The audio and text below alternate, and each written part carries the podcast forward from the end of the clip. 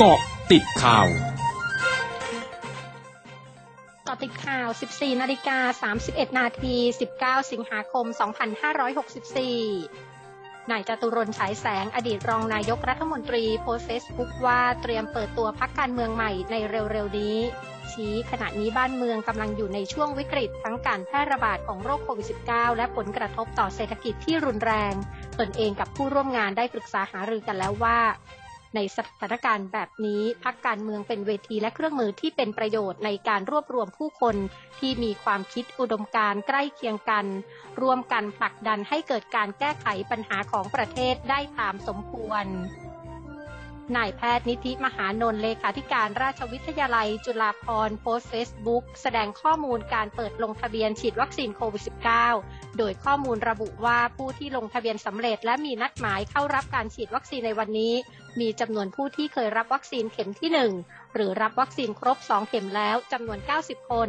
ชี้กลุ่มบุคคลดังกล่าวนี้เป็นสาเหตุให้ต้องมีการตรวจสอบสร้างปัญหาล่าช้า หรือทำให้ระบบเว็บไซต์ลงทะเบียนล่ม พร้อมขอให้เปิดโอกาสให้สำหรับผู้ที่ยังไม่เคยได้ฉีดวัคซีนที่อื่นมาก่อนเท่านั้น สำนักงานสาธารณสุขจังหวัดนครราชสีมาเผยตัวเลขผู้ติดเชื้อโควิด -19 ในพื้นที่วันนี้มีผู้ติดเชื้อเพิ่มขึ้นจำนวน 396 ราย ทำให้ขณะนี้มีผู้ติดเชื้อในระลอกใหม่สะสม 15,461 ราย รักษาหายแล้วจำนวน 9,494 ราย ยังรักษาอยู่จำนวน 5,856 ราย เสียชีวิตเพิ่ม 3 ราย รวมเสียชีวิต 111 ราย ขณะเดียวกันโรงพยาบาลสนามในพื้นที่จังหวัดนครราชสีมาทั้ง 32 อำเภอ ซึ่งมีเตียงรองรับผู้ป่วยโรคโควิด -19 ได้ 11,220 เตียง ขณะนี้รับผู้ป่วยเข้ารักษาแล้ว 5,071 เตียง มีเตียงว่างสามารถรองรับผู้ป่วยได้อีก 6,149 เตียง ส่วนการรับตัวผู้ป่วยติดเชื้อโควิด -19 ชาวจังหวัดนครราชสีมาจากนอกพื้นที่เข้ามารักษา ตั้งแต่ช่วงปลายเดือนมิถุนายน จนถึงขณะนี้รับตัวผู้ป่วยมารักษาแล้ว 2,463 ราย สำนักงานสาธารณสุขจังหวัดระยองรายงานสถานการณ์การแพร่ระบาดโรคโควิด -19 วันนี้ พบผู้ติดเชื้อโควิด -19 รายใหม่ 338 รายทำให้มียอดผู้ป่วยสะสม 13,436 ราย หายป่วยกลับบ้าน 197 ราย รวมรักษาหายสะสม 6,961 ราย กำลังรักษา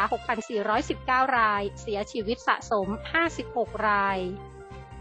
กลุ่มนักรบตาลีบันเปิดฉากยิงกลุ่มผู้ชุมนุมประท้วงในเมืองจาราราบัดทางตะวันออกของอัฟกานิสถานวันนี้ ซึ่งตรงกับวันประกาศอิสรภาพของอัฟกานิสถาน โดยเหตุการณ์ดังกล่าวเกิดขึ้นเมื่อผู้ประท้วงพยายามชูธงชาติอัฟกานิสถานที่จัตุรัสแห่งหนึ่งทำให้มีผู้เสียชีวิต 3 รายและบาดเจ็บมากกว่า 20 คน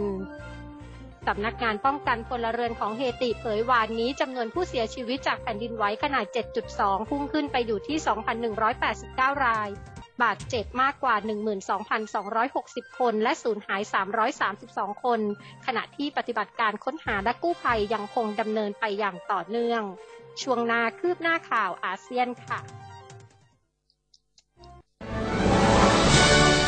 ร้อยจุดห้าคืบหน้าอาเซียนรัฐมนตรีประจำสำนักนายกรัฐมนตรี สปปลาว และโฆษกรัฐบาลเผยวันนี้ ทางการสปปลาวขยายเวลาบังคับใช้กฎระเบียบต่างๆ และการล็อกดาวน์เพื่อควบคุมการระบาดของเชื้อไวรัสโควิด -19 ไปจนถึงวันที่ 2 กันยายนนี้ เนื่องจากสถานการณ์ระบาดในกลุ่มประเทศเพื่อนบ้านยังไม่สามารถวางใจได้ และในแต่ละวันมีรายงานชาวลาวกลับเข้าประเทศเป็นจำนวนมาก ด้านกระทรวงศึกษาธิการของสปปลาวกำหนดกลับมาเปิดการเรียนการสอนในโรงเรียนทั่วสปปลาว ซึ่งรวมถึงในนครหลวงเวียงจันทร์ตั้งแต่วันที่ 1 กันยายนนี้ พร้อมแจ้งให้ผู้อำนวยการโรงเรียน ครูและเจ้าหน้าที่ในโรงเรียนทั่วประเทศต้องเข้ารับการฉีดวัคซีนโควิด -19 ครบ 2 เข็มก่อนเปิดโรงเรียน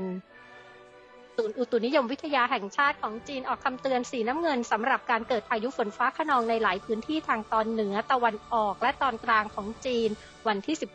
19-20 สิงหาคมนี้ โดยบางพื้นที่ของมณฑลหูเป่ยนครเทียนจินมณฑลชานตง และมณฑลเหอหนาน อาจมีปริมาณฝน 130มิลลิเมตร